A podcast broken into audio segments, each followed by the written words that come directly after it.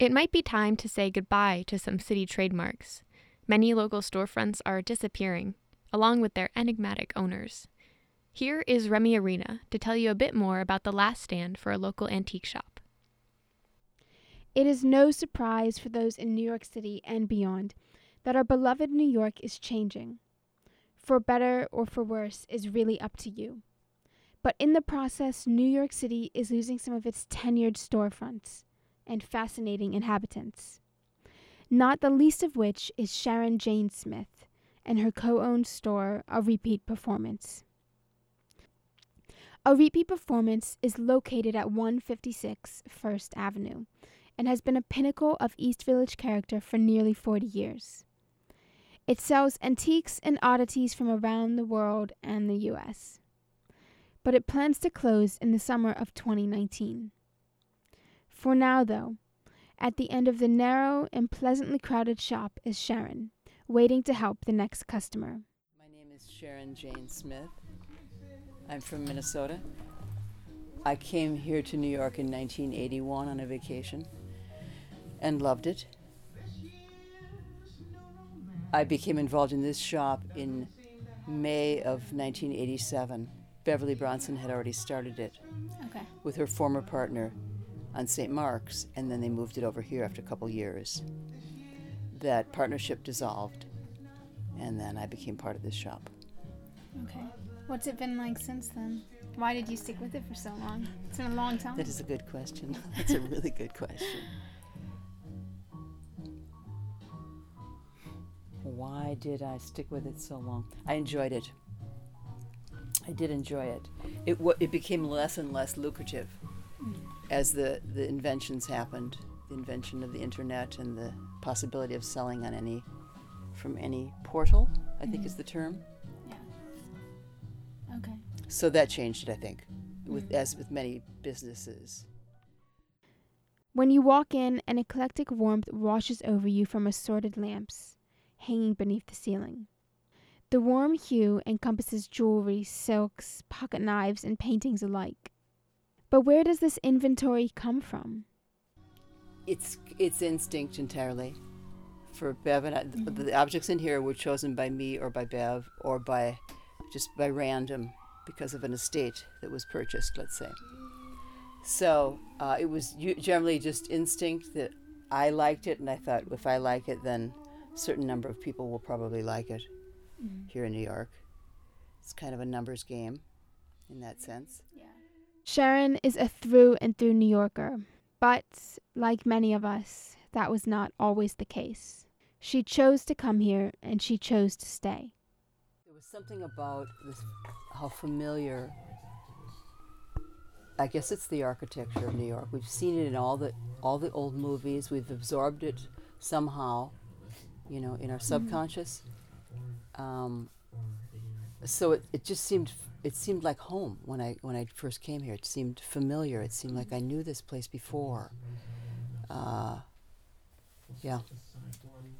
And I met some pretty amazing people, really. And that's pretty much what makes New York special to me. Those people. A repeat performance only has a few months left in the East Village, but luckily Sharon has other plans for herself. After this amount of time of watching New Yorkers come and go, I've been starting to write about those experiences. And I have a feeling once I dive into that writing, I'll need all the time I have in my life. Bye bye now. Yes, it is.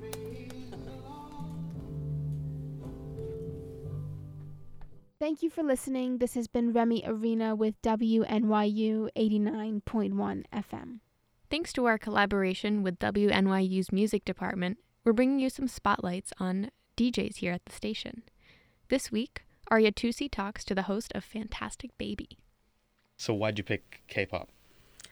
Um, well, it's personally a music that I really like to listen to, and so I wanted to do it in order to bring more exposure to it and show that there's a reason to listen to it because no matter what type of music you like, like pop, indie, rap, K-pop's got it all.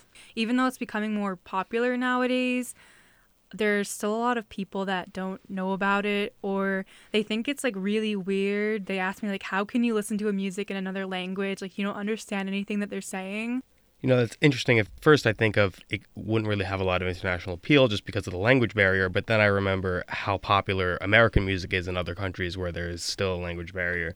Yeah, exactly. If you, a lot of the times, K pop artists themselves are asked, like, what are your favorite music? What music do you like to listen to? And they'll say they like to listen to American music. And it's kind of like, oh, so I'm American and I like listening to Korean music. You're Korean, you like listening to American music. That's what's great about, you know, music being available worldwide. Uh, in the description for your show, you mention uh, boy groups, girl groups, and solo acts as um, separate things. So could you explain the dynamic there? There's only one group right now in the industry that's made of both boys and girls. Why is it so segregated? Honestly, I think that they think that um, fans, especially like Korean fans, don't like it of boy groups interact with members of girl groups. Like fans are very possessive. Um, they're often like younger teen mm. girls, and so they're like, "Oh, I like this this member. I I don't want to see them interacting with like girl. You know, the kind of like they get jealous. Yeah, exactly. You see that even with you know fans of like One Direction. They're like, "Oh, like what if I accidentally met him and we fell in love?" Where do you think this scene's headed in the next five years?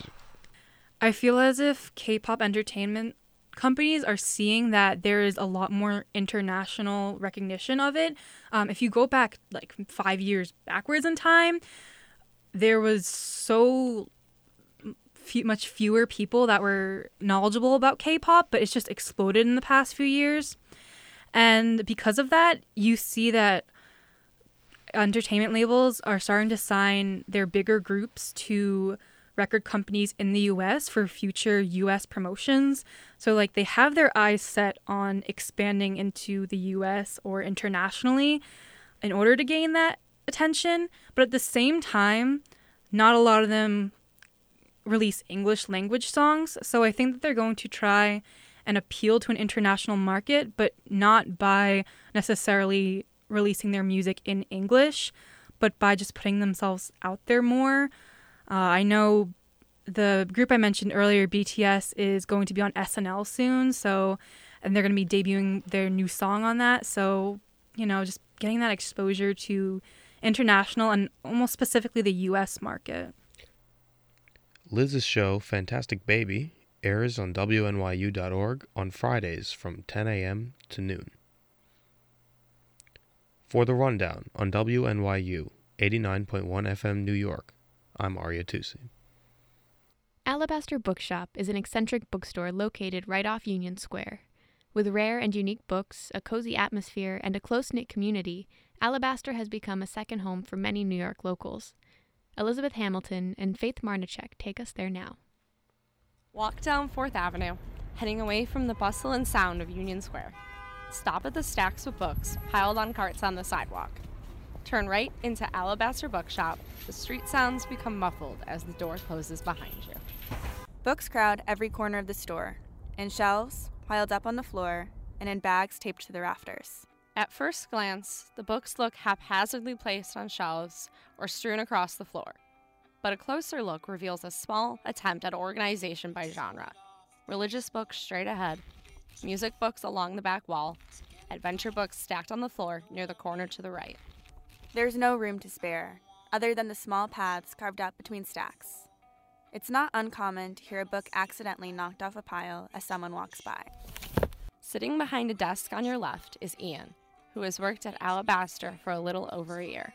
We try to maintain an aesthetic of what an older library would be like, kind of just walking into a place that's wall to wall with different esoteric knowledge.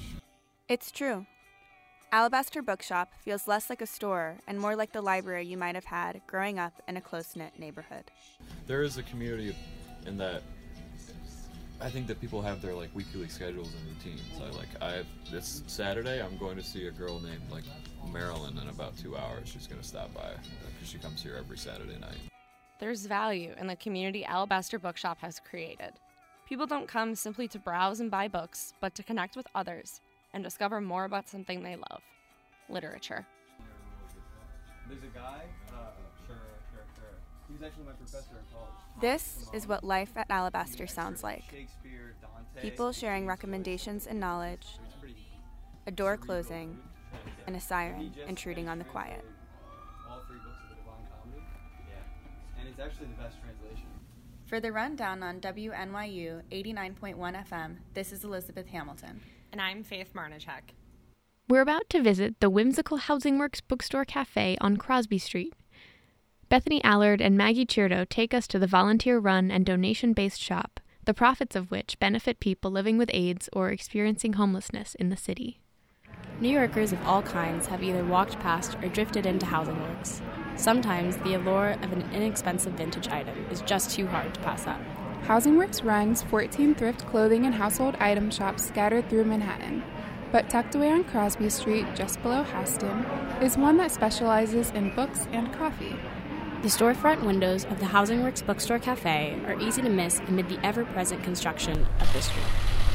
But once the door creaks open, you enter a world of slightly used books and worn wooden floors that feels unusually spacious and homey for a store in Soho. Across from a crowded front counter sits a mountain of boxes and bags built by generous donors. A dedicated volunteer rips the tape off one, revealing what sets Housing Works apart from other bookstores. These boxes and bags hold the donated books that allow the store to be a not for profit, supporting the larger organization's mission to provide services, advocacy, and employment for people living with AIDS and homelessness. From 10 a.m. to the time the last book is sold, customers squeeze between cartfuls of dollar fiction and mahogany shelves, stopping to grab books with the volunteers, asking strangers to share a table, and settling down with ambitious stacks of books.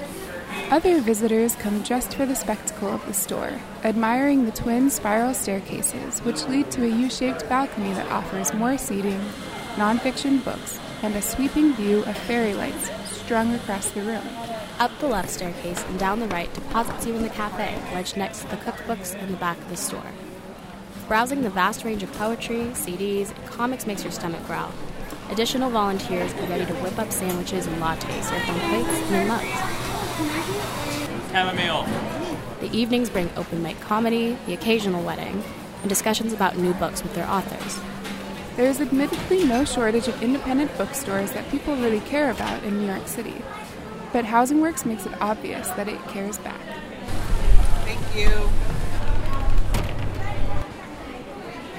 For the rundown on WNYU 98.1 FM, this is Bethany Allard. And I'm Maggie Chirdo.